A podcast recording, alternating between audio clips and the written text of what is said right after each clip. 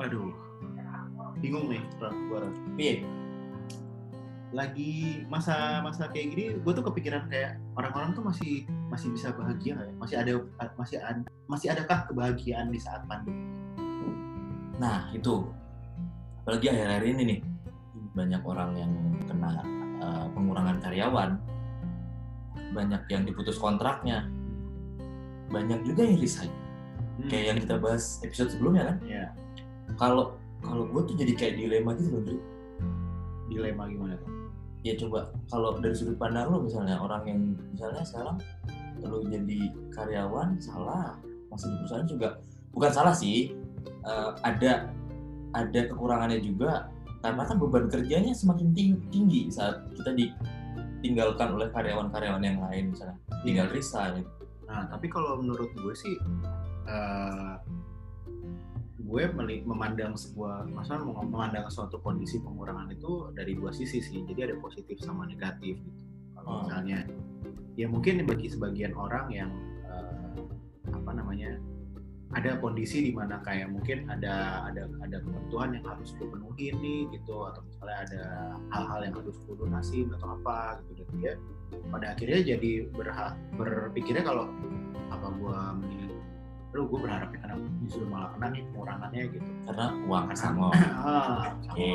gitu terus ya kalau negatif ya udah pasti tahu lah ya gitu di kondisi kayak gini kan belum tentu orang siap dengan next step kan Nah itu, itu yang gue bilang tadi dilema, Andri. Kalau dia jiwanya jiwa usaha, jiwa yang sudah siap gitu, bakalan dia kena tabungan udah penuh misalnya gitu.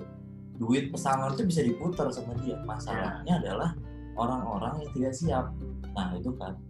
Tapi itu yang membuat dilema tadi kayak yang tadi juga kita sebagai karyawan yang s- eh, dalam tanda kutip selamat di sebuah perusahaan akhirnya mengemban tugas yang lebih banyak lagi karena pengurangan eh, teman-teman kita kan ya nah itu yang buat dilema tapi kan gimana ya ada ada mungkin ada kebahagiaan sendiri-sendiri juga itu juga yang lepas juga bahagia walaupun mungkin sebentar habis itu setelah amunisinya habis pusing lagi gitu kan hmm, yang di rumah juga mungkin akan lebih bahagia hmm. dia bekerja di rumah selama WFH masalahnya lagi timbul tuh? keluarga yang lain bahagia nggak dia kerja di rumah oh iya benar ya.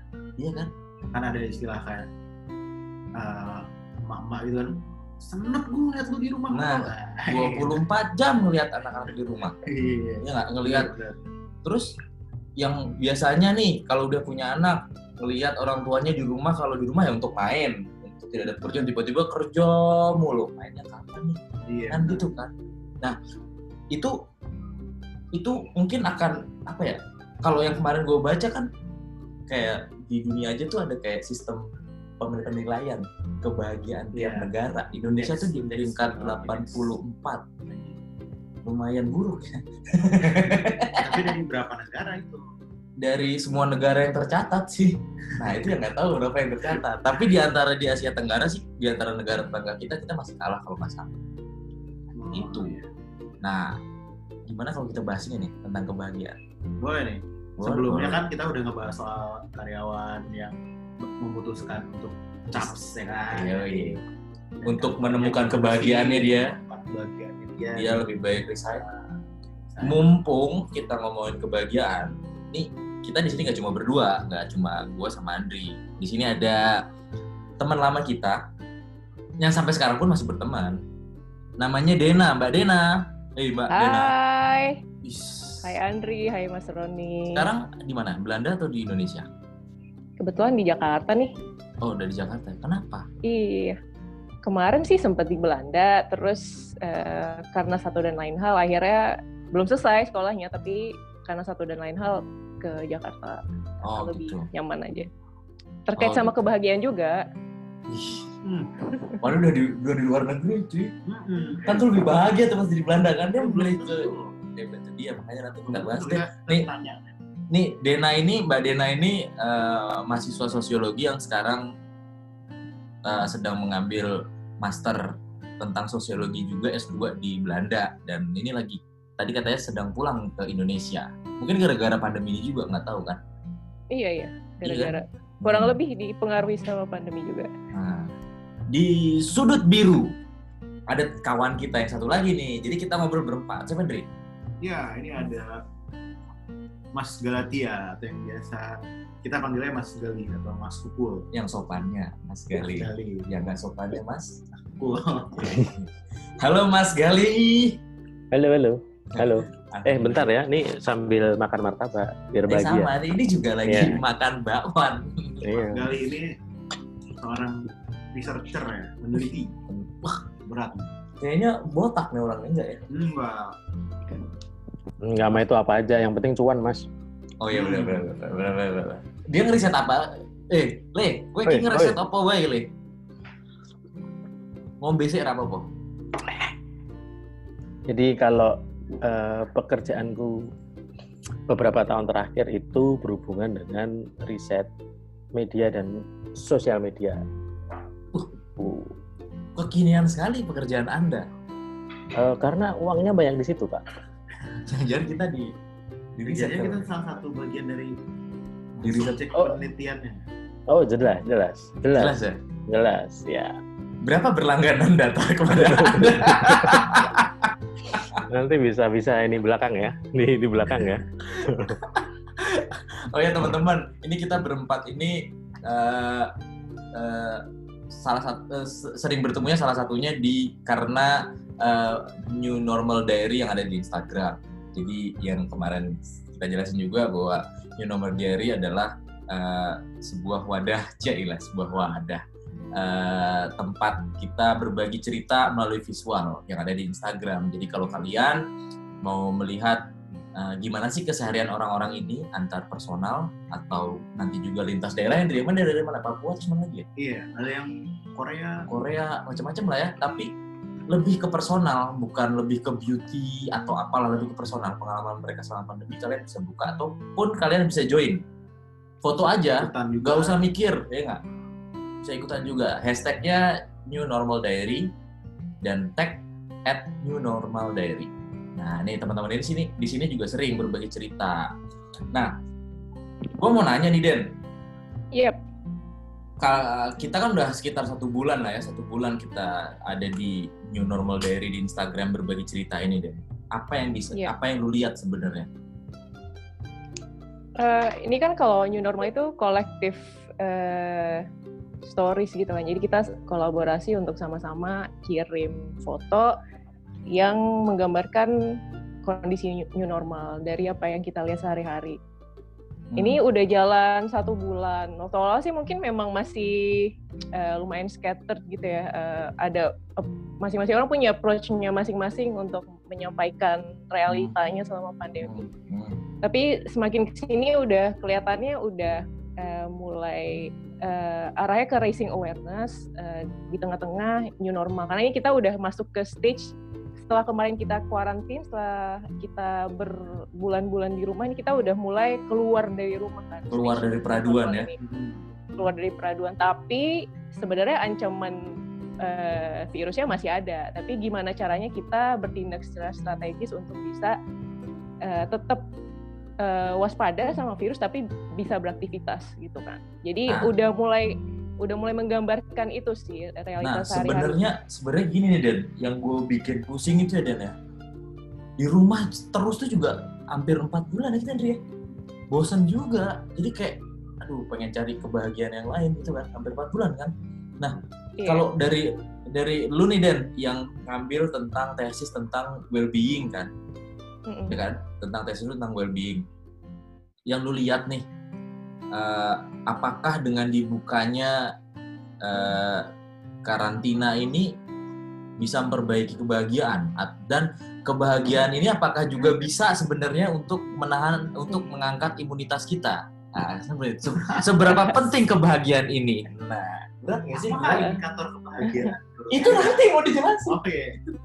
Tolong ukur. sebenarnya eh, kalau kita ngomongin kebahagiaan ukuran kebahagiaan orang tuh beda-beda sih pastinya kan. Ada Hmm. ada eh, dari kondisi sosiodemografi saja. Kita yang di Jakarta sama mereka yang di Papua pasti punya punya ukuran yang berbeda untuk untuk untuk untuk merasa bahagia gitu.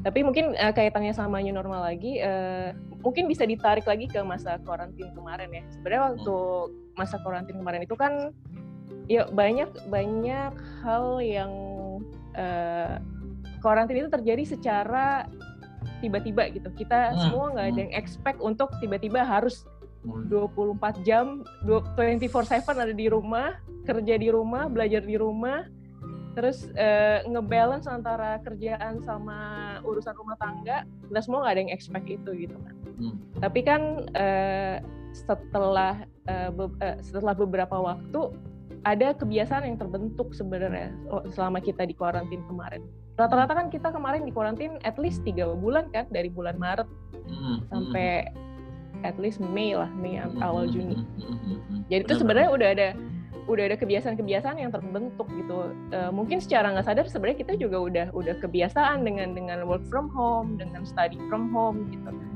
Tapi ya namanya manusia uh, pasti ada rasa bosan gitu kan. Uh, rasa bosan itu terus um, ya mungkin tantangannya macam-macam sih ada yang ngerasa bosan ada yang ngerasa uh, terisolasi mungkin yang yang dia mungkin nggak nggak tinggal sama keluarga yang dia tinggal sendiri dia akan merasa terisolasi gitu. Nah itu yang jadi berpengaruh sama well-being gitu. Jadi uh, karena ada challenges-challenges itu orang jadi nggak produktif misalnya. Nah, uh, jadi keluar dari kuarantin hasilnya dua, either orang ini makin produktif karena dia udah uh, udah udah kebiasaannya udah kebentuk selama kuarantin atau sebaliknya. Tapi simple ya Den kalau uh, kita lihat kalau lu lah secara pribadi dan lu mempelajari tentang tadi well-being itu ya. Kalau lu lihat dari foto-foto yang ada dari visual-visual yang ada kelihatan seperti apa tingkat kebahagiaannya mereka ini saya kalau dinilai langsung agak susah ya kalau kita nggak nggak nanya ke orang yang langsung. Karena kan kalau di sosiologi yang kita lakukan kita riset kita uh, collect data dari orang. Kita pakai pengukuran misalnya untuk mengukur kebahagiaan tuh ada ukurannya kita tanya ke mereka baru kita bisa dapat data yang valid gitu. Tapi kalau dari observasi uh, langsung gitu sebenarnya agak agak sulit sih untuk untuk untuk bisa ngelihat tapi yang yang aku lihat uh, kita semua sama-sama resilience kita kita semua tuh sama-sama menghadapi situasi sulit ini dengan uh, resilience gitu jadi ukuran kebahagiaannya lebih ke gimana kita bisa survive bareng-bareng nih. Hmm. Hmm. Dan nih gue di sini nih sebagai orang yang tentang sosiologi itu uh, pengetahuannya masih kurang nih Den. Sementara gue di sini nih sedang dibombardir cie, dikerumuni oleh orang-orang sosi sosiologi dan sosiatri nih. Andri ini juga sosiatri dulu, tapi mungkin dia udah lupa sama ilmunya sih. 2005. 2005 sekarang. Dan sebenarnya tuh uh, gimana sih cara ngukur satu aja atau berapa poin aja cara ngukur kebahagiaan itu sebenarnya seperti apa sih? Oke, okay, kalau yang gue pakai di tesis gue uh, mengadaptasi dari survei yang udah dilakukan sama BPS. Jadi BPS tuh pernah bikin survei survei nasional untuk mengukur tingkat kebahagiaan di tahun 2017. Mereka ada beberapa item yang digunakan untuk mengukur kebahagiaan uh, dari faktor fisik sama non fisik. Kalau fisik tuh lebih kayak uh, kondisi tinggalnya gimana, pekerjaannya gimana, gajinya gimana Nah, kalau yang non fisik itu tadi yang subjective well-being, uh, seberapa merasa optimis memandang masa depan, seberapa bisa menerima kondisi yang ada, terus uh, sehari-hari tuh lebih banyak rasa paniknya atau enggak paniknya sih, sama misalnya uh, seberapa puas dengan kehidupan dia sekarang. Itu mungkin beberapa hal yang dipakai untuk. Untuk ukurnya itu ya Den ya? Uh, dan um, kalau ini kan kalau pengukuran tadi tuh lebih ke ranah individu ya. Tadi kan Mas Roni juga sempat mention uh, ada pengukuran lain yang yang yang digunakan. Kayak Indonesia di di peringkat 84 tadi kalau nggak salah surveinya dari UNDP World, ya. World Happiness ah, apa tadi? Oh, World Happiness. Oke. Okay. Di situ ada keterangan pengukurannya apa nggak? Diukur dari apa tingkat kebahagiaannya? Tadi karena kita ini researcher abal-abal, jadi tingkat risetnya juga mungkin Mas Gali Mas sebenarnya. Gali. Mas Gali yang bisa ngejelasin. Kalau dari sudut pandang Gali nih yang pernah di sosiologi dan sekarang ada di ranah sosial media, yang lu lihat gimana nih? Oh, kayaknya meyakinkan sekali jawab pertanyaan. Apa nih? Pertanyaannya Oh, apa? kan? Pertanyaan yang tadi maksudnya kalau lu lihat dari sudut pandang lu ilmu lu sosiologi dan lu sekarang sebagai peneliti di sosial media dan media, kalau lu lihat dari eh, visual atau cerita yang dibagi teman-teman di eh, terutama di Instagram New Normal Diary ini ya, yang lu lihat seperti apa nih? Tingkat tingkat apa ya? Ketersambungannya lah. Hmm. Ini kita syah syahdu banget nih. Aduh banget nih. Ini yang ini yang ini yang pasti bikin kangen Dena waktu di Belanda nih. Suara. Ah, suara azan. Oh Suara iya azan benar. kayak benar. gini. Bener, bener banget. Kalau dengar suara azan gitu terus tingkat kebahagiaan lu akan bertambah sih?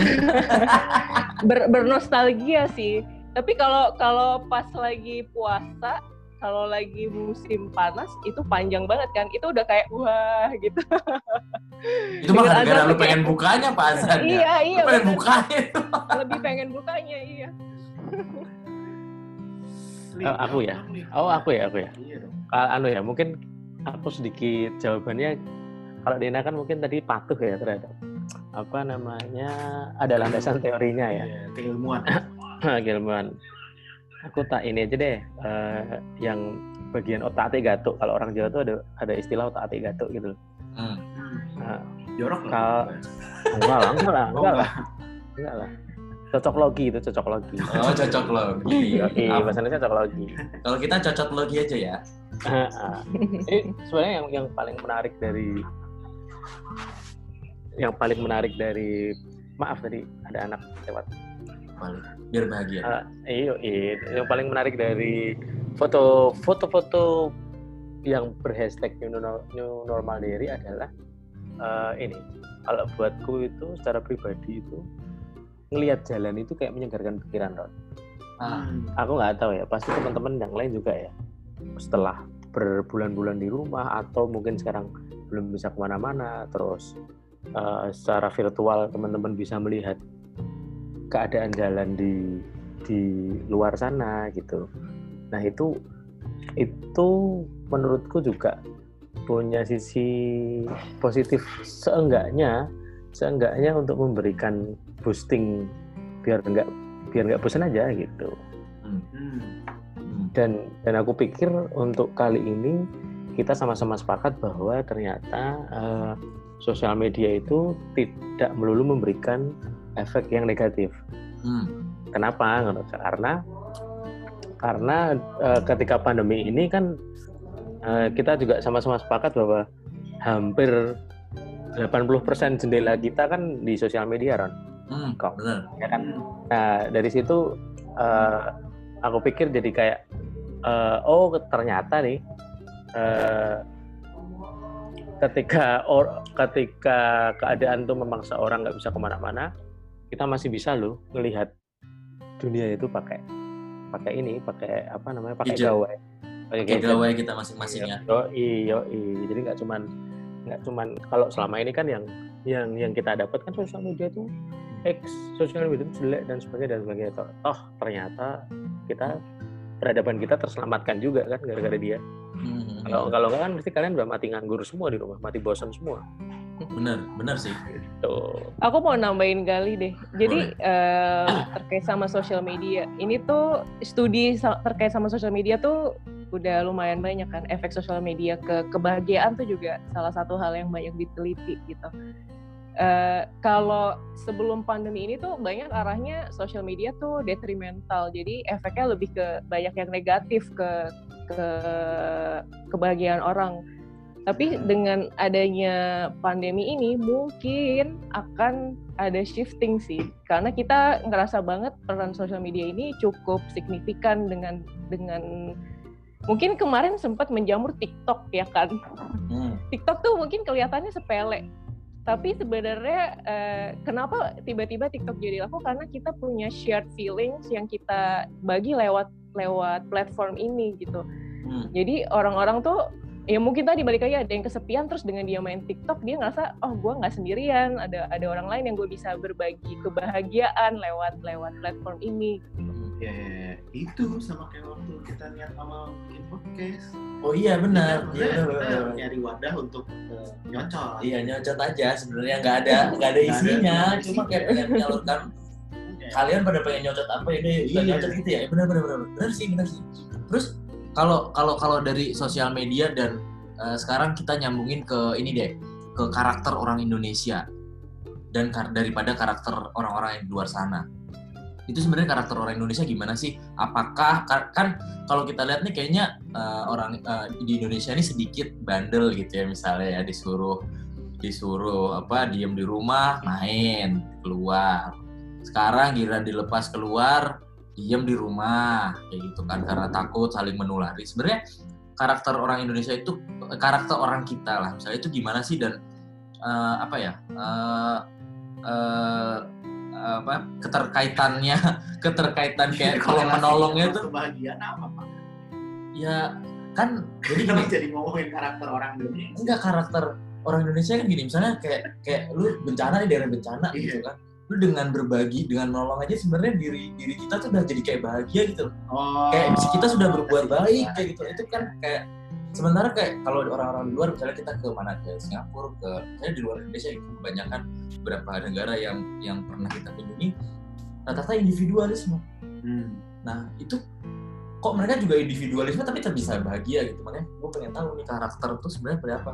Nggak mungkin dong lu sebagai sarjana sosiatri ad- eh, terus Dena dan Gali sebagai sarjana sosiologi nggak pernah penelitian nggak mungkin. Sebagai orang sains? Lu enggak ya? Emang makanya lu nggak nggak laku kerja di situ. Makanya saya jadi kerjain di lain. Lain ya? Iya bener. Gimana sih teman-teman? Ini siapa yang mau jawab dulu nih? Dua-duanya deh berantem juga nggak Oh, apa-apa. Wait, sweet, sweet, sweet. ya udah aku dulu deh. Nanti tambahin aja ya Li. Yuk. karena mungkin realita yang kamu hadapin sama yang aku hadapin beda tapi kalau secara teori nah kita kan di Indonesia kolektif banget ya. Hmm. jadi eh ya tadi kalau Mas Roni bilang bandel gitu ya. Karena mungkin ngelihat orang lain ngelakuin hal yang sama terus jadi kita ke trigger untuk ngikut gitu. Padahal sebenarnya eh, belum tentu yang dilakukan itu baik apalagi di masa new normal gini kita kan benar-benar harus hati-hati gitu kan. Eh, sebisa mungkin juga sebenarnya nggak nggak keluar rumah gitu. Cuman karena karena kita ngelihat orang pada keluar rumah pada ke mall eh, jadi menganggap itu sesuatu yang ya bukan lumrah sih tapi ada trigger efeknya itu tadi sih.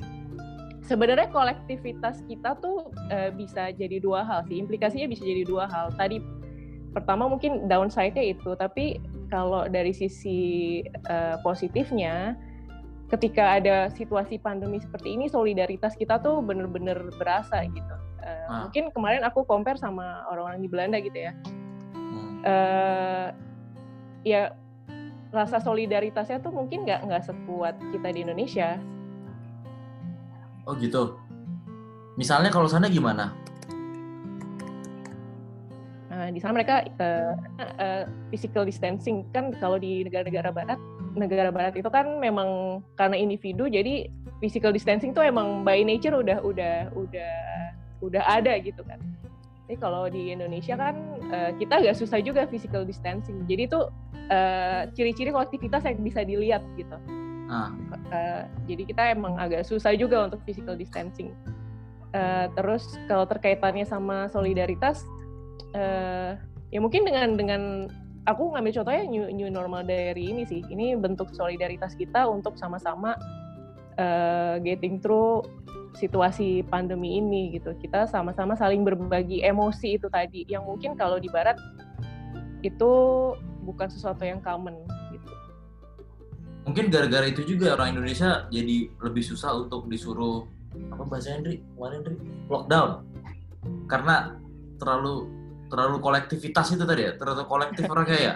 Bener gak sih? ya sebenarnya kemarin strategi eh, masing-masing negara kan beda-beda ya. Eh, Ada banyak pertimbangan juga pertimbangannya kan nggak cuma mungkin kalau kita ngomong kolektif tuh le- lebih ke aspek budayanya, tapi kan juga ada aspek lain seperti aspek ekonomi yang yang jadi pertimbangan juga. Hmm. Jadi eh, ya kita di Indonesia terutama mungkin dilihatnya lebih dari aspek ekonomi agak-agak susah untuk bisa lockdown sepenuhnya gitu. Kalau di Belanda kemarin istilahnya intelligent lockdown. Jadi uh, bener-bener strict. Pokoknya kemarin itu gue kan misalnya sempat 40 hari itu bener-bener yang buka cuman uh, supermarket, apotik, sama uh, public transport masih operate tapi dengan dengan ketentuan yang sangat strict gitu. Di luar hmm. dari itu kalau ada aturan-aturan lain yang kalau dilanggar itu kena denda. Hmm, hmm, hmm. Uh, jadi law enforcementnya juga cukup kuat gitu. Tapi hmm. kalau di sini uh, ya agak susah juga sih untuk untuk law enforcement. Kita kan juga udah berusaha untuk ada dengan adanya PSBB itu kan sebenarnya uh, dari dari negara sudah berusaha untuk enforce uh, untuk mengontrol pandemi ini gitu. Tapi uh, tetap aja susah karena alasan ekonomi balik lagi. Terutama mereka yang kerja di di sektor terutama mereka yang kerja di sektor informal kayak gig economers yang uh, misalkan uh, ojek online gitu. Agak susah kalau mereka harus harus harus stay di rumah karena income-nya uh, on daily basis. Nggak nggak mereka nggak punya cadangan dana yang yang bisa cover mereka untuk tinggal sama lockdown. Sedangkan kalau di negara luar uh, bisnis nggak jalan masih ada insentif dari pemerintah. Jadi sebenarnya jiwa kolektivitas atau kegotong royongan kita ini melindungi diri kita sendiri secara kolektif atau malah kayak bunuh diri bersama-sama ya. Gak tau mungkin Gali punya perspektif lain karena uh, Gali tinggal di Jogja kan dia yang yang kolektivitasnya pilih, lebih pilih. Lebih, lebih berasa secara kolektivitas dan secara bagaimana sosial media mempengaruhi kolektivitasnya itu. Sebenarnya nggak ini. pokoknya harus nyambung. Ya harus pokoknya pokoknya dia harus cerita udah dibayar sama kantor untuk riset. Ojek, ojek online kenapa nggak bisa online aja ya? ya terus yang nganterin siapa sih? bener pertanyaan yang bagus. Kan dia online. Berarti dia harus mengantarkan pengalaman ojek online dia ngotot mau ngojek iya padahal dia mau online online tapi sekarang kalau online padahal makal udah, udah, udah, udah belum berantem ya? uh, mungkin ini ya. Leh kok gue grogi gitu leh? Biasanya rame nih gue leh. Enggak. Enggak grogi. Soalnya langsung baru bisa ngerokok itu. uh, ini sebenarnya itu mungkin dua hal yang berbeda ya antara kolektif, antara kolektivitas terus sama bagaimana mempengaruhi di, di sosial media di bagaimana sosial media mempengaruhi di saat ini tuh menurutku dua hal yang ada yang berbeda. Yang pertama adalah kalau di Jogja aku nggak tahu ya ini ini ini perlu validasi ya. Cuman uh, beruntungnya orang Jogja itu kita punya semangat gotong royong yang tinggi. Waktu gempa, mungkin teman-teman udah ada yang di sana ya, King Kong udah di sana ya gempa ya. Udah, udah. Itu kan cepet banget kan kita pemulihannya. Padahal itu status bencananya masih bencana nasional, belum bencana eh malah belum bencana nasional, bencana daerah kalau nggak salah. Hmm. Nah, eh, berangkat dari situ, eh, berangkat dari gotong royong semangat gotong royong itu, memang akhirnya kita punya apa ya punya kesadaran untuk membantu tapi punya jadi jadi kemarin ada yang sempat usul di Twitter aku aku lupa itu siapa ya dosen di Sing dosen orang Indonesia di dosen di Singapura gitu. Ada micro lockdown or something gitu dia bilang gitu. Dosen di N, NTU apa apa gitu dan lupa Gus mm-hmm. nah nah sebelum dia ngomong micro lockdown itu itu orang-orang di Jogja awal udah udah udah uh, apa gunain itu. Jadi kampung-kampung tuh udah mereka nutup menutup pintunya untuk orang luar. Tapi di sisi yang lain uh, kalau ada yang sakit kalau ada yang kena covid gitu misalnya uh, beberapa kasus yang aku dengar itu di sini bah, bahkan sampai ada yang ini uh, pemerintah desa, juga. pemerintah desanya bantuin dong oh. terus tangganya nyiapin makanan dan teman-temannya kayak gitu jadi jadi, memang akhirnya uh, kalau Roni tadi nggak tanya sebenarnya karakter orang Indonesia gimana sih itu tergantung ini sih Ron demo apa namanya spasialnya sih hmm. geospas geo geo Geospasial. Saintifik. Ya, geos geospasialnya Jadi berbeda. kamu tuh sebenarnya orang sosiologi atau geografi ya? Saya semua semua semua pak. jadi jadi culture itu kan kalau di Indonesia itu yang paling menentukan adalah geospasialnya. Kalau di kalau di kalau di Jogja kan masyarakatnya agraris. Hmm. Udah agraris dekat gunung lagi ya kan. Hmm. Kalau enggak kalau istilahnya kalau enggak kenal tonggo teparo bakal mati siapa yang ngubur ya kan di sini. Hmm. Nah, Ya kan kayak gitu. Terus mungkin kalau di daerah mana lagi akan beda misalnya kalau di pelabuhan kayak di Semarang gitu atau di kota-kota pelabuhan itu kan pasti akan in- eh, individualistiknya lebih tinggi karena ya pelabuhan bro keras bro ngomong aja keras kayak Dito itu kan orang Semarang keras kan kalau ngomong atos bro. iya maksudnya maksudnya itu memang sangat eh, geospasial itu sangat mempengaruhi culture itu sendiri dan aku pikir aku nggak tahu ya ini juga perlu dibukti perlu dibuktikan dengan penelitian ilmiah tapi kayak di Jogja itu kan sampai saat ini pertumbuhannya masih sangat pertumbuhan COVID-nya itu masih sangat sangat cenderung rendah. Hmm. Aku tuh kemarin sempat kepikiran apa karena memang orang di sini bahagia-bahagia aja gitu loh. Soalnya juga soalnya juga sebenarnya seham udah hampir sebulan terakhir ini jalanan udah mulai Biasanya. mulai rame ya, eh, mulai rame lagi gitu. Bentar, kita ada tamu nih. Ya, Dari UK. Eh, dari UK. Ada teman kita nih baru tersambung dari eh, orang Jogja. Sekarang kuliah magister di Manchester, Ta- Tapi KTP udah Jakarta pak. Oh, KTP Jakarta ya? Oh, ya Iya, KTP-nya KTP ini, KTP KTP-nya masih Jogja. Oh, katanya masih Jogja. Oh ini Iya. ada ada Mas Aswin Hutama, Mas Aswin Hutama dia lagi ngambil uh, magister Mbuh Opo jurusannya aku yang pasti ada di di Inggris di Manchester. Win, boleh dong sharing di sana gimana sih Win? Aku pindah tempat dulu ya. Boleh, biar biasa ngerokok ya Mas kalian. Yoi betul. Boleh, silakan. Sementara Mas Aswin akan ngobrol. Gimana Mas Aswin? Lengkono. Eh, soal lockdownnya atau COVID in general nih? uh, lebih ke uh, masyarakat sana di masa pandemi ini yang lu yang yang lu lihat uh, sebenarnya lebih ke kebahagiaannya sih kan terlihat ya orang bahagia apa enggak atau cara memecahkan masalah biar dia lebih tidak jenuh di di di, di musim pandemi ini. Kalau di Inggris gimana kondisinya? Eh, jadi kalau di Inggris itu sebetulnya kan eh, orang sini kan hobinya ngepub ya. Jadi kayak bar gitu kan. Jadi mereka Ah, suka hmm. ngumpul minum bir gitu. Selain itu juga mereka rekreasinya ya paling duduk-duduk di taman. Uh, Nah, masalahnya adalah ketika COVID itu mereka jadi nggak bisa ngepub kan, karena nah, ternyata banyak juga case di mana orang ngepub eh, ke bar gitu ngebir sama teman-temannya pulang-pulang kena COVID. Ya hmm. udah habis itu langsung di Wah. Itu Lanjut, banyak lanjut. banget case kayak gitu. Banyak banget case kayak gitu akhirnya di, ditutup bar dan pubnya ini Hmm. ya udah yang tersisa kan cuma ke taman cuma ya yang namanya ke taman tetap nggak tahu ya mungkin udah budayanya di sini suka ngepop akhirnya ya ya buat mereka mungkin nggak serefreshing itu. Cuma eh, sama sih kayak yang Dina bilang bahwa orang sini tuh memang lebih individual. jadi kenapa? Orang-orang sini tuh lebih individual juga misalnya kalau di compare sama Indonesia ya. Hmm. jadi ya ibaratnya kayak every man for himself. Jadi kalau kayak di eh, sama eh, culture orang Jogja yang saling membantu ya di sini nggak ada. Maksudnya kena covid ya udah kena kena aja gitu. Nggak akan ada yang namanya tetangga bantuin gitu.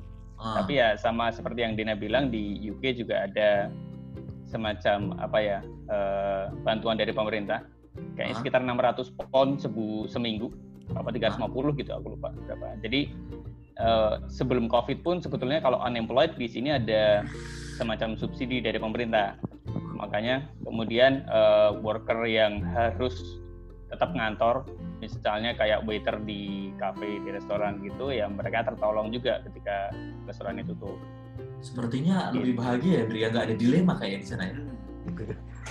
Iya kan? Ada di mana? Di PHK dikasih pesangon, eh iya pesangon, ada tunjangan tunjangan Iya, dari iya. pemerintah. ya, Bisa ini, gitu. iya kan? Aduh. Aku mohon Pak Pak Pak tapi produser. aja Hmm. Ayo, tetap interupsi, aja Pak. dari sisi makronya juga apa ya eh, ekonominya berasa banget penurunannya maksudnya juga lapangan kerja turun gitu ya jadi orang-orang tambah stres juga sih sama aja Sama aja ya. Aku mau mumpung ada ini nih, Sama ada aja. bangkir nih, mumpung ada bangkir nih. Aku mau tanya nih. Hmm. Kalau menurut data BPS terakhir itu kan eh, angkatan kerja di Indonesia itu sek, sek, sek, eh, kebanyakan 57% kalau nggak salah itu eh, pekerjaannya informal, ya kan? Hmm. 57 In- 90% informal kan. lagi sing tutulan Ya nggak kayak kita kita lah. Kalau kita kalau kita kita kan kantoran gitu kan. Oh mau oh ini buat place- placement ad-nya di situ ya? Oke oke oke. Jadi ntar pas tayangnya ada logo. ada logo informal Oh, tadi Ya, mau ya. beli kursi Atau Atau IKEA mau beli- misalnya, IKEA. Oh, ya. Oke boleh boleh. Ntar ini pak. eh teman-teman semua bertiga nge-freeze saudara-saudara Kayaknya kitanya pun. Kitanya pun. baterainya habis Ini gimana? sih? Masih ngerekam kan Nggak tahu. Ini nggak, ini nggak ngomong gimana nih? Nggak re- nggak ngerekam lah, kan internetnya mati kok. Bener kalau kalau resiko lockdown itu kan jadi akhirnya resiko yang gede banget tuh kalau secara ekonomi. Gede banget. Eh, Hmm. Aku pernah baca justru kayaknya 80 kerja di Indonesia itu dari UMKM. Jadi 20 persennya baru dari korporasi yang gede-gede gitu. Hmm. Nah, karena 80% dari UMKM ya ketika UMKM ini nggak bisa jualan ya mau nggak mau eh, mereka jadi nganggur. Hmm.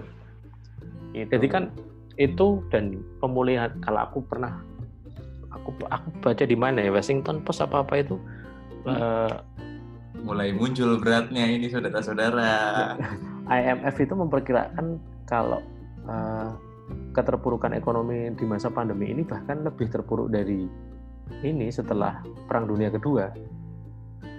Iya, in general sedunia kayak gitu bakal lebih berat daripada perang dunia dulu. Hmm. Ya, karena apa ya yang namanya ekonomi itu kan intinya duit harus muter ya. Ketika kita ngomongin GDP itu atau PDB, produk domestik bruto itu kan sebetulnya adalah perputaran uang di sebuah negara. Kalau duitnya nggak muter berhenti di satu tempat, orang nggak beli, orang nggak jualan ya ekonominya mandek. Hmm. gitu. Dan ini diperparah sebetulnya karena di Indonesia tuh penetrasi eh, ekonomi online-nya belum segede di di luar negeri ya. Jadi Nah, itu berasa banget. iya. Maksudnya di sini pun eh, di UK misalnya apa pun kan semuanya udah bisa online ya. Eh, bahkan sampai kayak eh, groceries pun mau sesedikit mungkin juga tetap bisa gitu. Di Indonesia Hmm. kayaknya belum sampai ke daerah pelosok-pelosok kan. Nah, itu salah satu penyebabnya juga. Nah itu itu itu menurutku ini juga sih. Kayak apa namanya eh, mungkin teman-teman juga ngalamin ya apalagi teman-teman kan melek itu secara online. Pemerintah itu terlalu aku nggak tahu ya pemerintah dan swasta itu terlalu entah abusif entah entah halu. Jadi itu kayak mereka tuh menganggap sesuatu tuh harus online sedangkan karakteristik masyarakat kita tuh belum siap. Penetrasi internetnya tuh belum segitu gitu loh. Hmm. Aku pikir itu juga akan menjadi masalah besar ketika suatu saat akan ada kejadian seperti ini yang yang membuat online tuh menjadi core gitu loh. Kita kan kayak Hmm. sekarang kayak kelabaan kan, Hmm. Hmm. kayak kayak gitu tuh. Jadi mungkin catatan buat teman-teman media ya, Roni dan Andri ya bahwa Apa nih? Kenapa nih bos? ya itu tadi bahwa Gue mau cerita yang tadi masalah tentang teknologi internet yang dipaksakan. Bahkan ada loh di salah satu kantor. Mereka harus WFH, eh WFO di kantor. Mereka, eh sorry, mereka harus meeting pakai aplikasi yang sekarang sedang hits, Zoom, ya kan? Dia pakai Zoom, tapi mereka Kenapa nggak? berada di dalam satu kantor. kenapa nggak Google Meeting aja? Itu kan placement ad juga. Oh iya benar juga. Jangan, Nah, kita tidak membicarakan kompetitor, Mas. Oh gitu. Oke oke. Tapi mereka berada di dalam satu kantor. Hmm. Oh ya? Iya. Terus apa esensinya? Seperti itu. Itu yang Jadi tadi dibilang termasuk termasuk ke dalam gagap yang harus dipaksakan digital harus dipaksakan itu. Betul dan dan itu menurutku itu pengaruhnya gede banget. Maksudnya aku berharap suatu saat kalau Azwin sama Dina punya kuasa itu terhadap baby boomers itu ya kan suatu saatnya. Ini kan dari direksi Mandiri ya kan sempat tahu ya kan atau BUMN apa gitu. Aswin apa aja dah. Dena, Dena ngajar di mana Pak di Kemendagri or something gitu tolong ya ditanamkan sedari dini bahwa penetrasi internet itu tidak berbanding lurus dengan mindset pemerintah gitu loh. Hmm. Jadi itu itu apa namanya eh, menurutku mislead paling gede di pemerintah adalah mereka menganggap ketika semuanya di online ketika semua semua itu sudah online itu masalah selesai gitu loh. Padahal nggak belum, padahal belum. Oh. Hmm. Tapi sebenarnya di sisi lain, eh, ini kemarin aku sempat sekilas baca penelitian yang dilakukan sama Facebook sih. Eh, jadi mereka ngukur eh, seberapa banyak orang Indonesia yang udah terpenetrasi sama penggunaan Facebook. Ya. Eh, dan angkanya itu lumayan tinggi sebenarnya untuk untuk penetrasi. Jadi diukurnya dari akun Facebook yang dibuat di Indonesia. Sebentar, Hmm. datanya ada deh.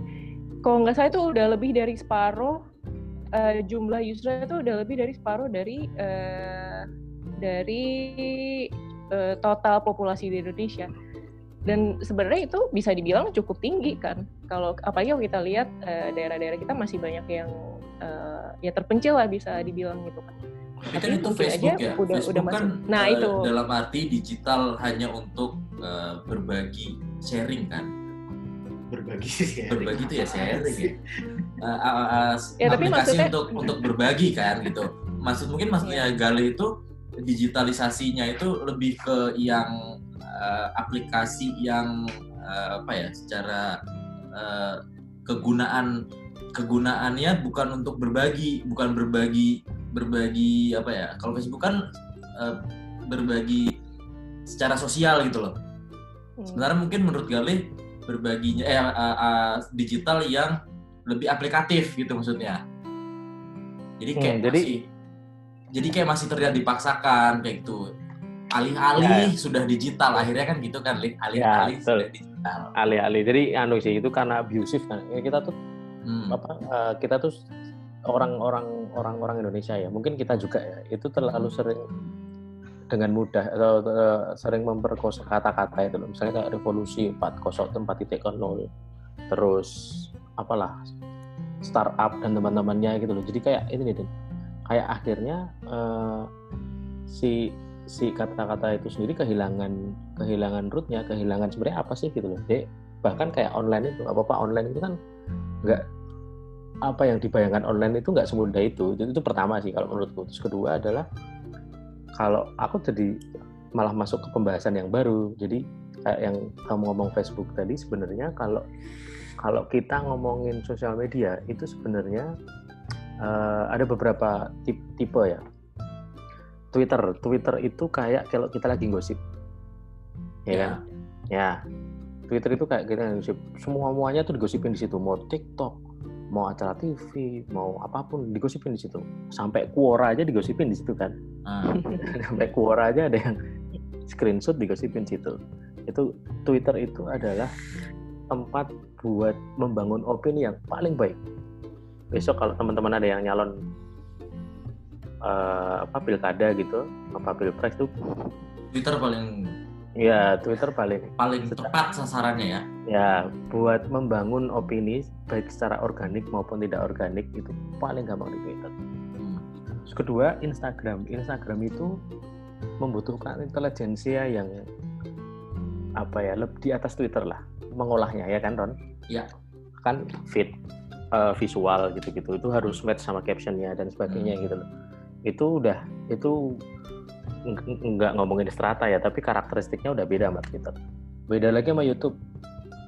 YouTube udah apa namanya udah udah udah kayak kalau sekarang itu YouTube udah kayak perpustakaan sih kalau menurutku. Jadi kamu mau cooking, kamu mau coding, kamu mau belajar apa namanya Win itu security itu apa trading ya kan itu di YouTube ada semua ya kan kayak gitu bahkan sampai kamu mau apa jualan mobil bekas aja lewat YouTube kan ada itu sih Mas Wahid tuh pada ikutan kan nggak follow akunnya Mas Wahid nggak Ikut dong. Nah itu kayak gitu itu tuh di YouTube. Nah Facebook itu adalah anu sebenarnya Den Face- eh, Facebook itu karakter karakteristiknya buat orang-orang yang baru pertama kali kenal sosial media. Nah. itu masalah terbesarnya di situ. Jadi kayak kalau di kalau di penelit kalau di oh, udah multiply juga udah nggak ada bos. multiply nggak ada. Dan Kalau kalau secara eh, digital sociology itu sebenarnya ada kalau nggak salah tuh ada tiga karakteristik orang pengguna eh, di internet. Jadi yang udah natif, digital natif itu yang mungkin sekarang SMP kali ya, SMP sampai ke anak-anak kita gitu kan. Gen Z. Ya sampai ke anak-anak Andri besok itu itu udah udah natif banget, udah digital natif. Anakku tuh udah Hmm. bisa Google sekarang, googling itu udah bisa sendiri dia. hmm. Terus anak digital, anakku terus transfer duit. wah gue bahaya. Kayak gue. Aku udah Iya. bisa bikin software. Nggak mau kalah. Besok anak gue gue suruh ngapain ya? Mohon, mohon, mohon maaf Pak, itu anaknya lulusan Amikom. Coba ada Dena- anak yang ngerakit komputer sendiri, jadi jadi bosnya anak Erron. Kayaknya harus di planning dari sekarang. Oh, harus anak di planning dari sekarang kayaknya. itu kayak itu, itu itu itu natif ya, itu natif. Terus kalau angkatan kita kita nih milenial itu ada yang masuk digital migran. Jadi kita tuh eh, orang-orang yang ngerasain dunia analog sekaligus dunia digital. Kayak gitu. Jadi orang-orang yang kadang-kadang kalau ngepost itu masih mikir nih estetik nggak sih gitu. Ini kira-kira aku kalau ngepost ini di Instagram nih gambarnya oke nggak sih gitu, gitu. Masih masih ada kayak gitunya. Terus ke belakang lagi ya orang tua kita lah boomers boomers itu Hmm. Hmm. itu yang udah digital bahkan mereka nggak menyentuh teknologi digital sama sekali Eh tapi jangan salah sekarang mau nggak mau harus harus bisa apa? Maksudnya gimana? Harus harus harus bisa eh, mengoperasikan at least pakai Zoom aja kalau yang sekarang WFH. oh ya ya itu kan ini kan Den apa namanya? Itu kan strata paling strata paling awal ya. Beginner ya Iya. untuk beginner kan. Iya, digital iya. beginner tuh boomers itu kayak gitu. Kayak gitu sih Ron landscaping. Apaan sih? Oh. Enggak, dia Kalian- makan makanan ada rambut. itu pesugihan Yang pasti bukan rambut gue, Ndri. Nah, yang mau gue sambungin adalah begini. Eh, saat tadi eh, sebuah kebahagiaan itu bisa diukur, ada pengukurnya. Kemudian digital itu bisa diukur juga. Berarti kan kebahagiaan itu bisa dibuat. Dan ada caranya, bener nggak? Gimana sih cara kita membentuk kebahagiaan secara individual sebelum kita ngomong ke kolektivitas? Individu kita pribadi dulu harus bahagia, membangun bahagia agar kita bisa menyebarkan bahagia dan kasih sayang dan cinta sesama. Ini pertanyaannya filosofis banget loh. Lo gimana sih? Pertanyaan pertanyaan filosofis jawabannya filosofis dong. Ya nggak apa-apa lah. Harusnya ditanyain ke itu. Aji Santo, Aji Santo. Wah, tidur nanti. Yang dia mah. Dan Sikut. Ya, jadi Mm-mm. jadi sebenarnya eh, ini ini ya kalau kita berangkat dari filosofi ya kebahagiaan itu sesuatu yang sebenarnya pengen kita capai dalam hidup gitu it's the ultimate goal of life bisa dibilang salah satunya adalah mencapai kebahagiaan dan itu sesuatu yang kita rasain kan Eh, sebenarnya kita agak susah juga untuk quantify rasa bahagia Hmm. Walaupun sebenarnya ada pengukuran materi. Tadi kalau Aswin sempat bilang kalau di, di tingkat kolektif tuh ada GDP materi eh, apa Hmm. tingkat eh, ekonomi suatu negara itu di, di, di, di skala kolektif. Tapi kalau di skala yang individu bisa juga eh, ekonomi tapi kondisi ekonomi masing-masing individu gitu. Tapi kalau yang ada di pikiran kita, yang ada di state of mind kita, itu tuh sesuatu yang fluktuatif. Eh, lu hari ini bisa ngerasa seneng, tapi besok lu nggak seseneng hari ini. Begitu juga dengan hari-hari selanjutnya gitu kan. Hmm. Jadi eh kalau gue lihat ya itu berawal dari seberapa jauh lu mengenal diri lu sendiri. Eh, seberapa eh, jauh lu bisa mengenal emosi-emosi yang ada di diri lu sendiri. Hmm. karena kadang-kadang abstrak kan balik lagi tuh abstrak jadi lo hari ini ngerasa mood besok lo ngerasa nggak mood hari ini lo ngerasa produktif besok lo nggak ngerasa produktif lo harus tahu kenapa lo nggak mood kenapa lo nggak produktif? Lo harus harus bisa paham emosi yang lo rasain. Apa yang jadi penyebab uh, penyebab emosi lo itu hmm.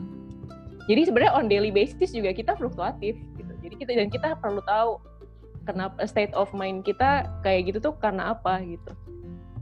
Berarti intinya gini eh intinya. Berarti yang kalau gue baca ya sebagai orang sains yang biasanya terukur uh, kebahagiaan itu tadi ada metode pengukurannya indeks pengukurannya ada. Tapi kebahagiaan hmm. itu tidak bisa dibuat ya. Sengaja kita buat itu iya, tidak bisa ya?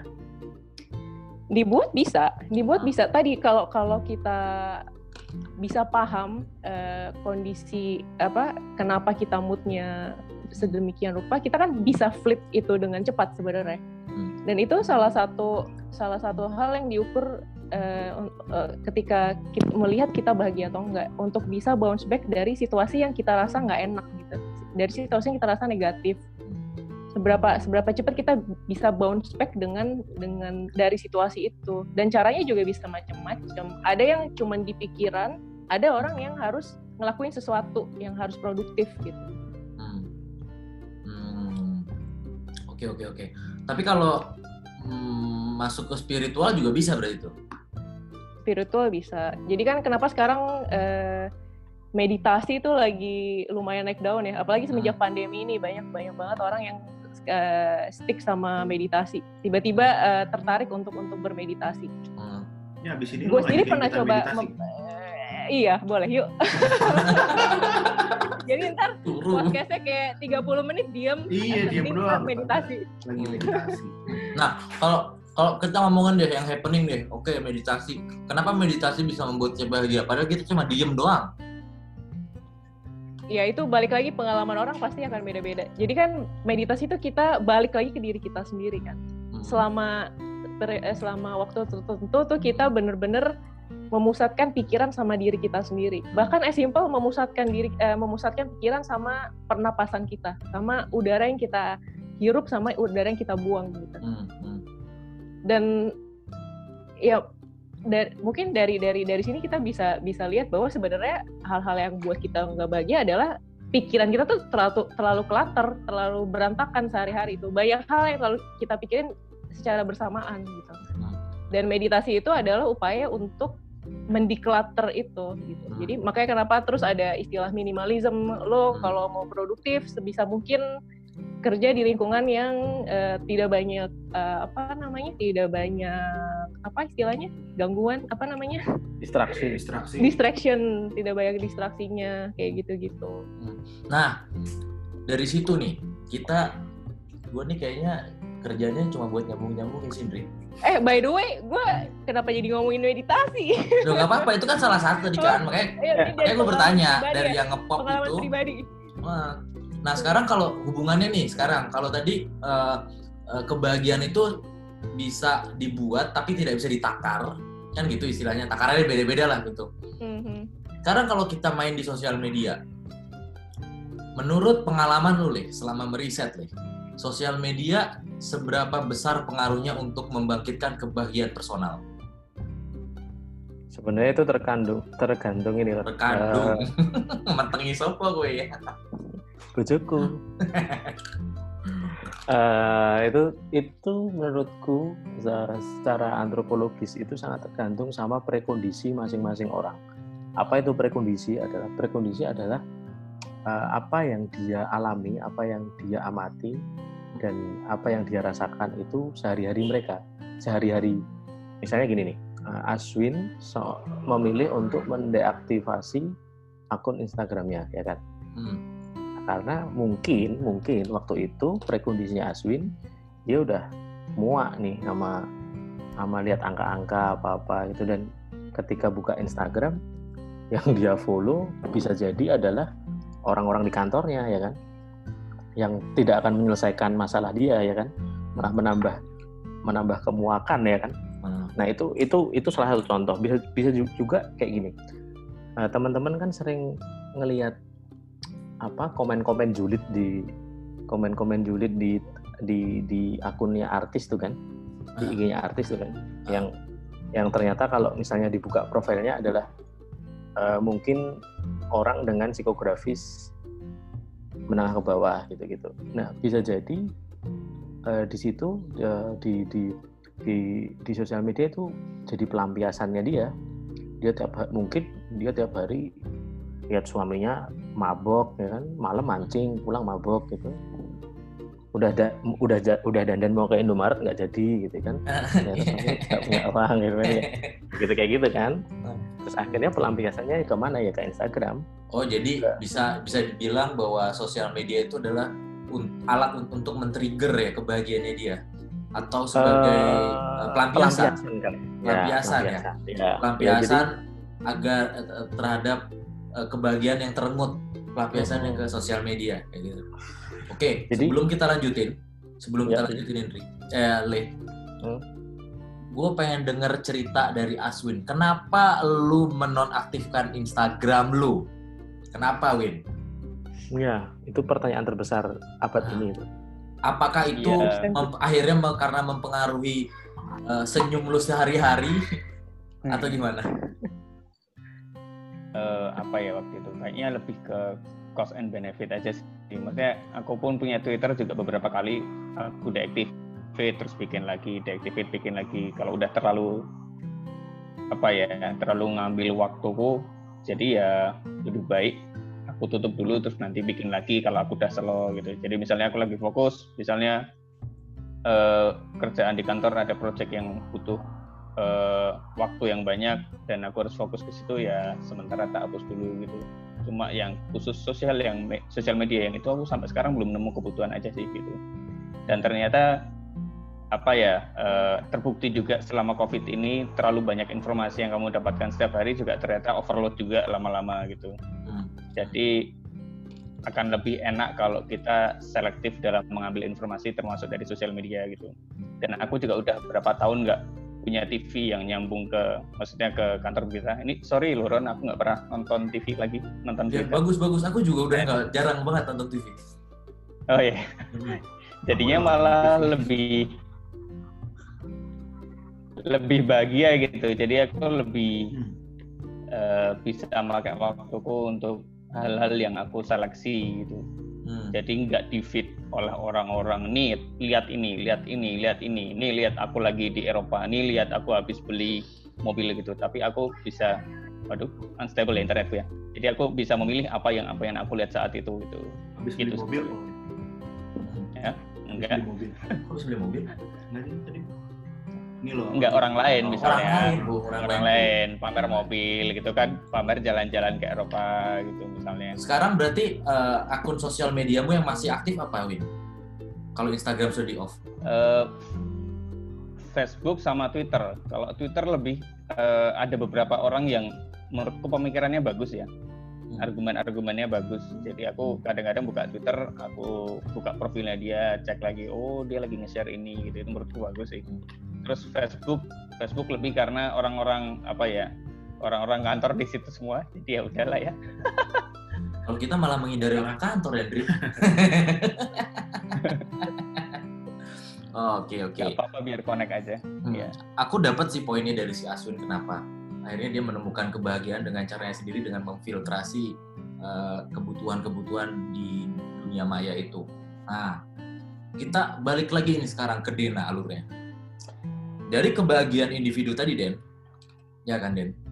Mhm, Kewajiban manusia adalah berbagi kebahagiaan. mhm. Hablu minanas setelah hablu minallah. Ya kan? Nah, Yeah. Ya betul. Bagaimana sebenarnya cara kita atau karakter deh kita main dari karakter orang kita dulu deh dalam dalam berbagi itu. Seberapa seberapa pentingnya apalagi di musim pandemi ini berbagi kebahagiaan itu seberapa pentingnya? Dan gimana caranya? Mungkin eh, bisa dimulai dari orang terdekat dulu kali ya. wow. Kamu kalau lo orang tanya- terdekatnya sekarang Den? kalau lanjut terdekat tuh terdekat tuh bisa secara harfiah physically dekat atau mentally dekat gitu ya. Tapi mungkin yang lebih gampang eh, tergapai adalah mereka yang physically dekat sama kita, proximity-nya dekat sama kita. Mungkin kalau lo tanya siapa yang gue bisa bagi berbagi kebahagiaan sekarang ya keluarga gitu. Hmm. Karena eh, ya balik lagi kita kan semua menghadapi situasi yang nggak pasti kan.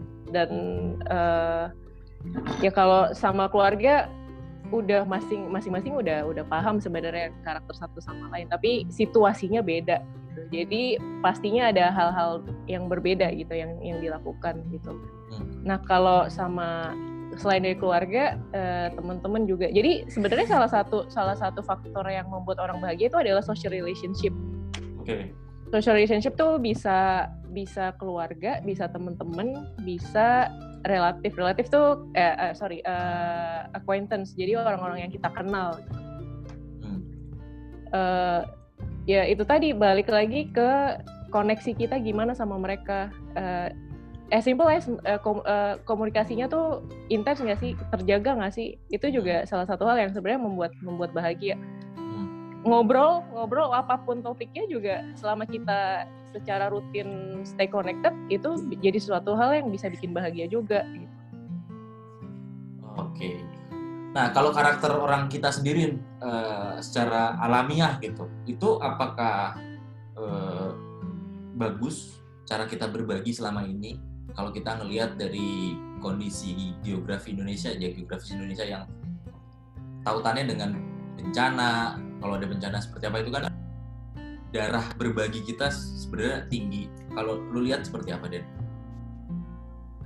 Iya memang karena balik lagi karena kolektif tadi. Jadi Hmm. eh, kalau tadi di Jogja misalnya Gali kasih contohnya gotong royong itu kan. Gotong royong itu identitas kita di Indonesia sebenarnya. Hmm. Jadi mungkin kalau kita di Jakarta eh, agak susah ya ngelihat itu, tapi kalau di daerah-daerah di Jogja di Gunung Kidul itu masih masih kelihatan banget. Jadi itu juga sebagai kontrol sosial juga selain orang berbagi Hmm. ya tadi emosi atau berbagi eh, sama-sama di kondisi yang sulit lah intinya. Hmm. Itu juga bisa jadi kontrol sosial. Eh, kita sama-sama sa- saling ngejaga supaya virus ini nggak masuk ke kampung kita supaya di desa kita nggak ada yang terkena pandemi ini gitu.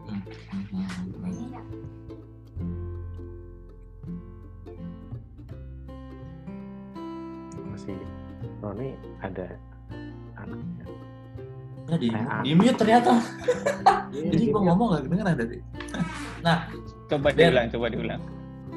Diulang adalah ini ada jus pisang.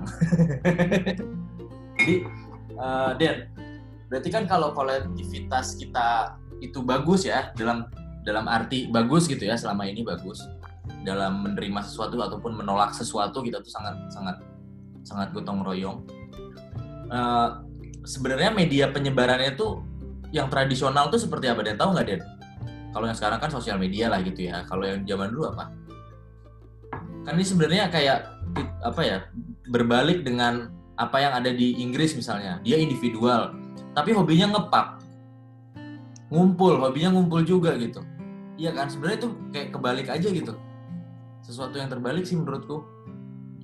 Nah kalau di di Indonesia sendiri eh, hubungannya dengan pandemi ini gimana Dan? Apakah bisa saling menguatkan secara imunitas tadi penyakit sama-sama menguatkan atau gimana? Oke, mungkin gue jawab yang bagian pertama tadi dulu. Ini yang gue tahu aja ya. Hmm. Eh, kolektivitas kita tadi Gali juga sempat mention sih kita masyarakat agraris. Jadi secara antropologis itu tuh berpengaruh sama gimana budaya kolektif kita kebentuk sekarang. Masyarakat agraris itu kan untuk tanam bercocok tanam tuh pekerjaan kolektif kan sebenarnya. Lo nggak bisa bercocok tanam sendirian. Lo butuh satu tim untuk untuk eh, bisa melalui proses dari awal sampai akhir panen gitu kan. Hmm. Nah, karena secara geografis kita kondisinya adalah eh, kita banyak lahan, jadi masyarakat kita ya agraris gitu. Hmm. Dan itu karena balik lagi karena itu kebiasaan yang yang yang berjalan selama eh, pindah dari generasi ke generasi dan melangsung dalam jangka waktu yang lama, itu kebentuklah jadi kita masyarakat kolektif. Itu yang gue pahamin ya. Hmm. Nah, untuk sekarang konteksnya eh, ada ada ada perpaduan konteks gitu kan. Sekarang kita hidup di masa yang berbeda sama generasi dua tiga generasi di atas kita gitu kan. terutama dengan adanya uh, efek teknologi, efek uh, sosial media juga tadi yang sempat dimention. Jadi uh, kolektivitasnya ya selain secara physically juga berlangsung secara uh, digital, secara virtual sekarang. Kui pilih. Apa nih? Lah kui. Lo mau? Apakah di, apakah digital itu memperlancar kolektivitas kita ataukah malah memperburuk? aku aku punya aku nambahin dikit deh aku punya pengalaman menarik tahun lalu itu eh, kebetulan sama teman-teman aku bikin film dokumenter di Klaten di desa desa di kecamatan Trucuk desanya Gaden namanya. Nah waktu itu eh, kita lagi ambil gambar orang eh, apa namanya? Nandur padi. pari itu. Nandur pari itu apa, apa? Nanam padi nanam padi. Terus biasanya kan kalau nanam padi gitu ada istilahnya buruh tani ya. Buruh tani yang dipersenjatai kalau zaman PKI dulu tuh. Eh, Berat bos. jadi ada buruh tani biasanya kan di satu sawah tuh eh, orang tuh pasti akan bayarin buruh tani gitu kan. Nah itu tuh ada si pemilik sawah itu baru baru nanam gitu terus ada orang lewat. Oh sorry buruh taninya baru nanam terus ada orang lewat. Orang lewatnya tuh bapak-bapak berhenti jaraknya itu sekitar 30 meter dari sawah. Terus bapaknya tuh bilang le si si ininya cewek yang yang buruh taninya cewek. Le le sesok minggu selora gitu wah Artinya? senin wae besok. Eh yu eh, eh mbak besok minggu. Besok minggu ada waktu nggak? Gitu. Terus si ininya tanya eh, jawab oh jangan minggu. Senin aja. Senin jam berapa? Senin siang. Setelah makan siang. Hmm. siap itu oke ya wes ya oh ya ya ya udah oke ya oke ya udah. Nah kalau kamu mau tanya tadi zaman dulu kayak gimana ya zaman dulu tuh kayak gitu komunikasinya. Itu tuh perjanjian kerja tadi. Jadi ternyata dua orang tadi itu eh, si bapak yang memanggil buruh taninya itu dia punya sawah terus dia butuh bantuan SDM untuk apa namanya eh, nandur pari dan sawahnya. untuk nggarap sawahnya dan udah nggak zaman dulu kan nggak ada LinkedIn ya nggak ada LinkedIn ada Butuh. Iya bisa bisa masuk masuk. ya kan? Dulu nggak ada freelancer.com ya kan? Nggak nggak ada apa namanya nggak ada talent scouting. Nah kayak gitu itu. Apa Itu namanya? kayak ini ya, Mas Gali ya. Jadi Ya, kayak gig ekonomi ya. Side job. apa Sejauh. Kayak gig ekonomi. Jadi kayak kayak, gitu iya toh gig ekonomi itu berarti. Hmm, hmm, hmm. Gigi ekonomi itu apa? Itu semacam eh, Gojek dan ridernya. Jadi mereka bukan pakai tetap, jadi ya kayak lebih kayak short term contracts, kayak freelance Oh. work gitu. betul Oke oke oke. betul betul nah Jadi masyarakat masyarakat kita udah advance sebetulnya ya dari dulu ya. ya Iya. Ya. Tapi tidak terpetakan sih. ya salah satu indikasinya itu kan kenapa TVRI jadi bursa mobil itu kan TVRI Jogja jadi bursa mobil itu kan karena gig ekonomi pak makelar Iya, kok bisa hidup ya. Itu Gimana? bener maklar bisa hidup karena karena lahan punya TVRI itu. itu kan nggak masuk akal itu sebenarnya ya. kayak gitu itu tuh itu nambahin den aja sih itu itu menarik itu salah satu yang tak temuin langsung waktu di Klaten yang masyarakatnya di desa itu 90% masih eh, tumbuhannya agak, ag- eh, di sawah gitu. Terus eh, satu lagi yang menarik di masa pandemi ini adalah menurutku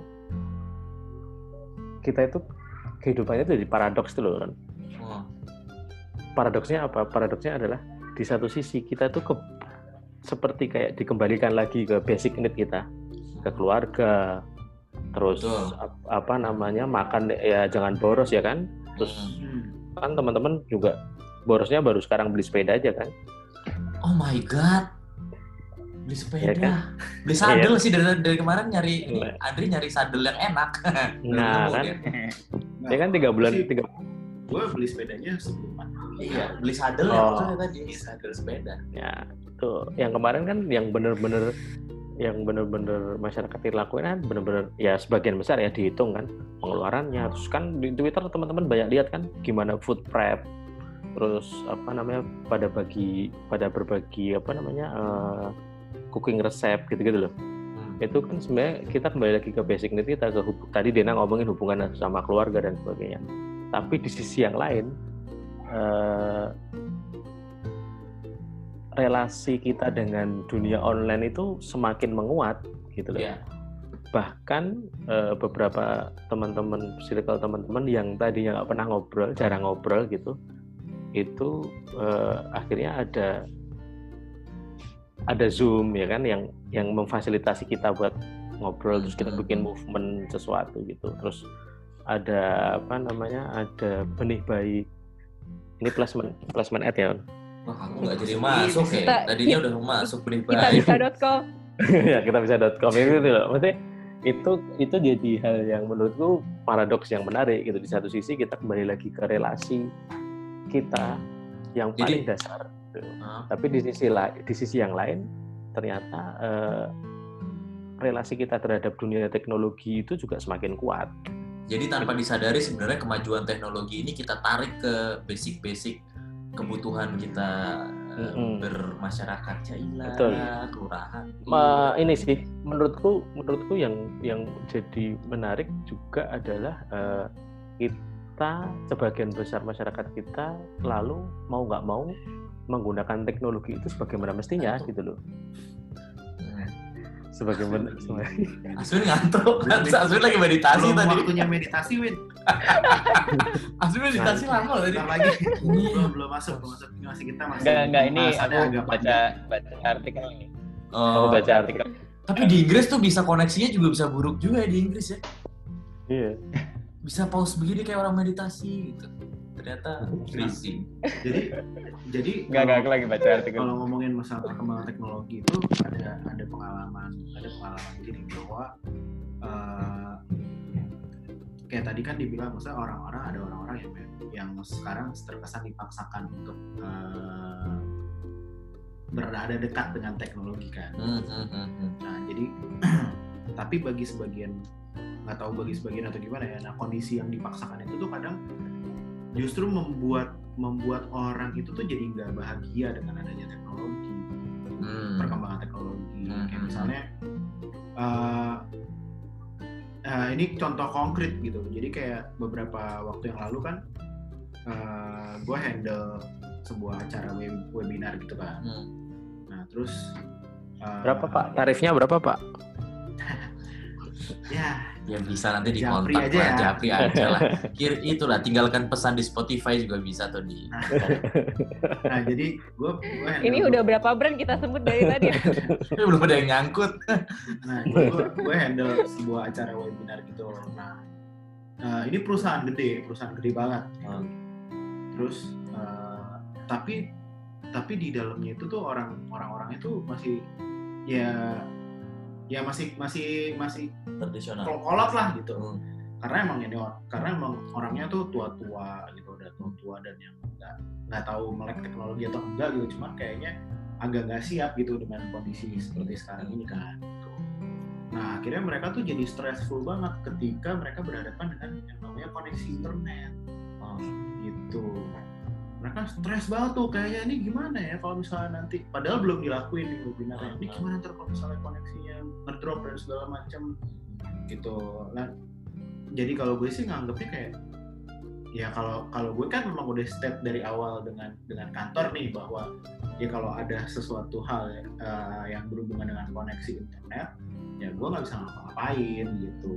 Kadang karena emang buat gue malas aja gitu gue nawarin cara ya udah lo mau siapin apa dan segala macem dan ina inu gitu. Maksudnya ya udahlah kondisi kayak gini gue menyikapi dengan ya apa adanya gue misalnya gue di rumah ya adanya segini koneksi internet gue kondisi begini. Hmm, kalau gue mau ambil resiko di rumah ya gue di rumah. Kalau enggak ya gue mendingan ke kantor gitu. Hmm. Toh, tapi kan kita nggak bisa jagain juga kan Iya, sama karena- internet kantor kayak gimana. karena di musim di, di di dunia digital dan di musim pandemi ini akhirnya semakin terasa bahwa tidak hanya eh, rezeki dan jodoh koneksi internet hanya Tuhan yang tahu. Iya. Gitu iya. kan kita nggak bisa ngontrol kan gitu. Hmm, makanya kayak makanya tadi kalau misalnya kayak korelasinya ke masalah kebahagiaan, gue gue ngerasa kayak orang-orang itu tuh nggak belum tentu Belum bahagia siap, ya, tuh iya. hadirnya.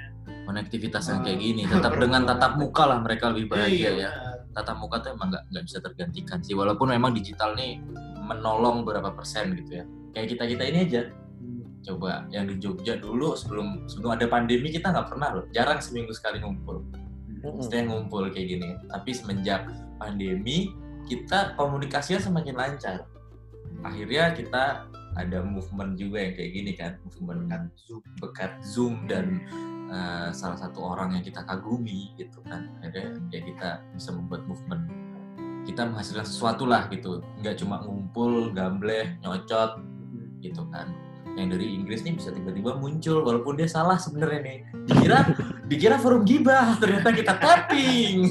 Saudara-saudara, dia terjebak oleh digitalisme. lagi nungguin Mau live aneh banget nih kalau live sekarang ya. mau nungguin gibahnya kok nggak mulai-mulai ternyata tappingnya serius Ternyata. biasanya kan forum ini biasanya tapping Forum. tapping dulu terus habis itu gibahnya panjang Gibahnya panjang. ini kok Eh, kayaknya dari semua hal apa? apa Ada yang Aku ditambahin? nambahin satu lagi Ron, aku nambahin Boleh. satu lagi. Boleh, Pak. Se- eh, mungkin ini ya eh, yang nggak tahu ada kaitannya sama bahagia apa enggak tapi mungkin bisa jadi selama ini itu kita melihat teknologi itu apa pun ya internet lah mau eh, fotografi lah apa pun gitu Hmm, hmm, gitu, hmm. kita melihatnya itu sebagai tujuan bukan Hmm. sebagai medium gitu loh Betul, betul, jadi betul. ketika kita melihat itu sebagai tujuan ya kita nggak akan pernah puas kita akan Hmm. selalu sekarang keluar iPhone 12 besok berapa bulan lagi udah keluar iPhone berapa ya kan Hmm. sekarang Chargernya keluar ya? Dan gak ada Ya, kameranya dibeli terpisah besok. iya nah besok lama-lama ini apa namanya eh, ngecasnya pakai meditasi ya kan di gini kurang kurang kurang kurang kurang ya Belajar tapi lagi. tapi itu prinsip itu prinsipnya berlaku juga untuk untuk uang sih uang tuh memang bisa bikin bahagia tapi setelah mencapai titik tertentu uang udah nggak nggak bikin kita bahagia gitu Prinsipnya Titik sama sih. Jadi apa, uang- Den? Titik Uang tertentunya itu tuh apa? itu tuh itu tuh tools kita untuk bisa get by sama kehidupan sebenarnya kalau kalau ngambil filosofisnya ya Eh, titik tertentunya apa? Itu. Den? Nah, ya masing-masing orang beda gue gue belum Tanya, bisa tanya. tajir banget soalnya tanya Aswin tuh tanya Aswin yang pernah Enggak, ngecek aku Wah, yang itu jangan dipublish, Mas Gali. yang itu jangan Mas Ini mungkin mungkin contohnya bisa Donald Trump deh Donald Trump kan tajir nih tapi dia Ah. bahagia nggak pertanyaannya ah, nggak tahu ya. itu juga tadi itu kayak tadi. tahu ya. Berarti berarti ditambahin. Bukan hanya rezeki jodoh dan sinyal konektivitas internet, tapi Donald Trump juga, juga. Tuhan yang tahu. tapi tapi sebenarnya aku sorry, aku pengen nyambungin ini gara-gara Gali ngomongin, aku lupa tadi ngomongin apa ya. Jadi baca artikel lagi soal Maslow hierarchy of needs itu. Aha, itu aha, mungkin aha. Dina dan Ga- Gali juga udah familiar. Jadi ya mau nggak mau eh, COVID kebahagiaan ini semuanya akan kembali lagi ke Maslow hierarchy of needs ini. Ini teori tahun 30-an tapi kayaknya masih relevan ya. Mm-mm. Ya in the end, duit itu paling cuma bisa cover eh, soal kebutuhan psikologis dan kebutuhan safety ya. Lama-lama kan orang tetap butuh yang namanya intimasi, terus recognition, terus Mm-mm. aktualisasi diri gitu ya. Hmm. In the end juga samalah dengan sosial media itu in the end juga cuma tools aja gitu.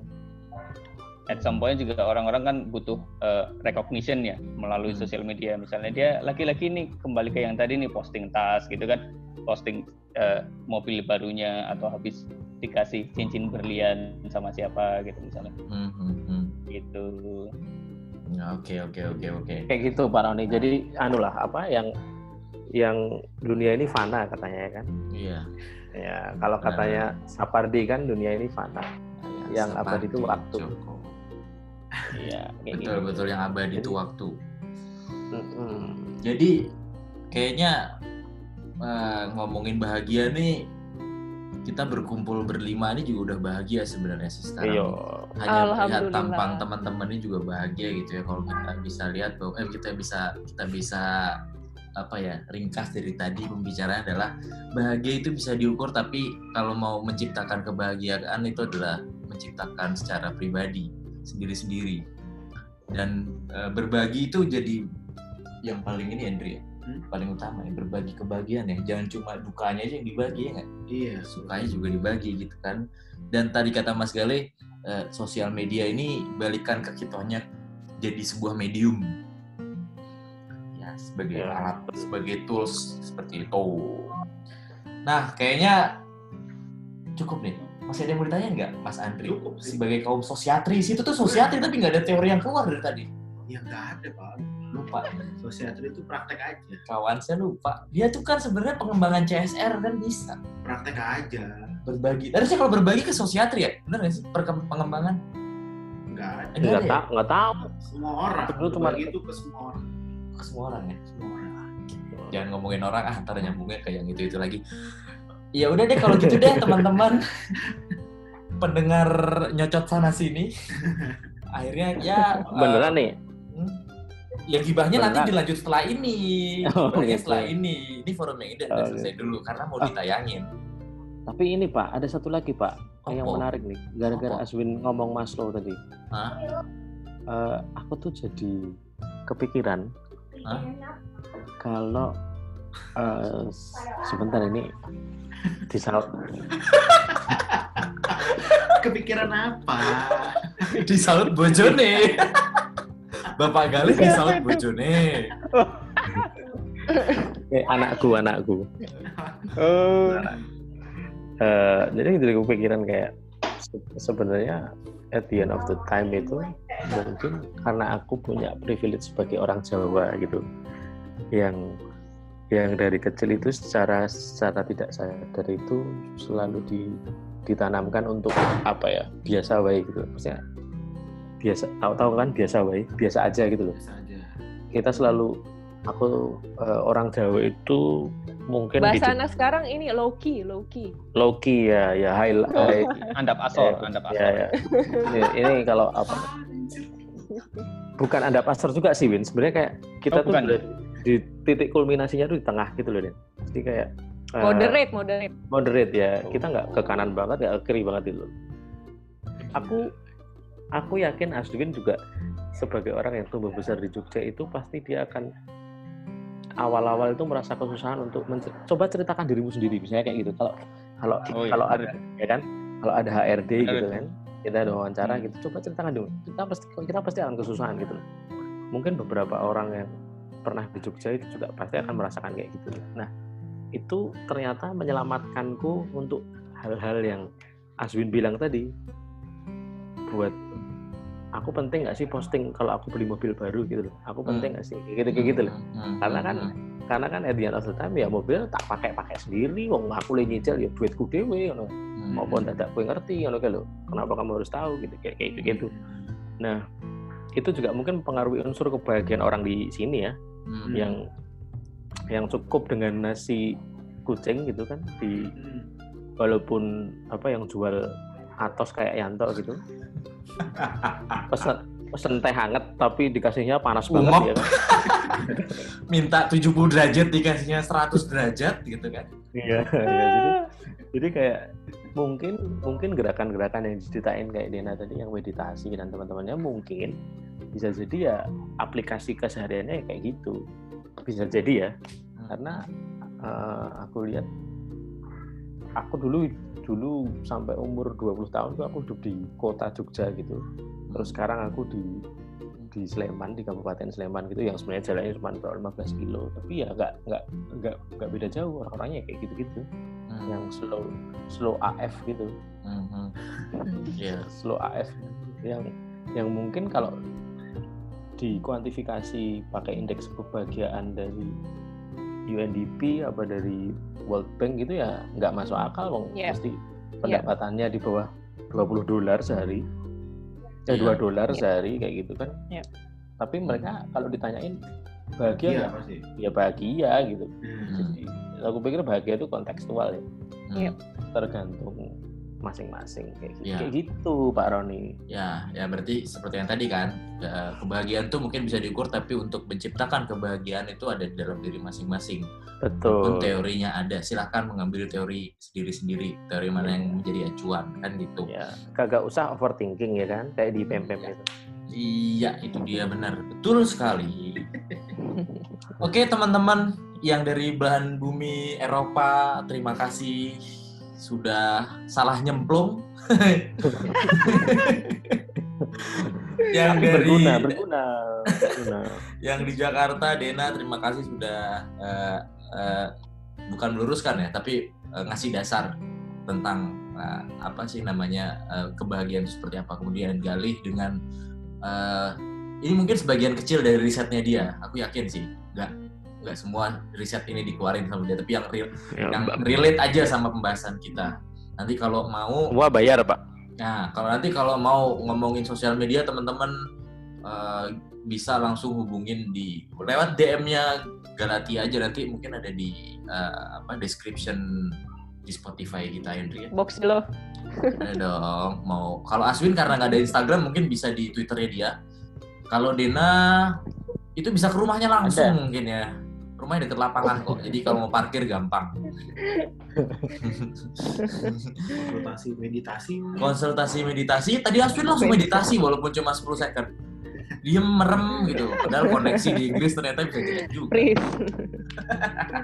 Oke deh Andrea cukup ya dia cukup cukup cukup. Oke teman-teman deh Eh, sampai jumpa di episode berikutnya. Episode berikutnya. Nah, tetap bersama gua Roni dan Andri Bye-bye. Bye.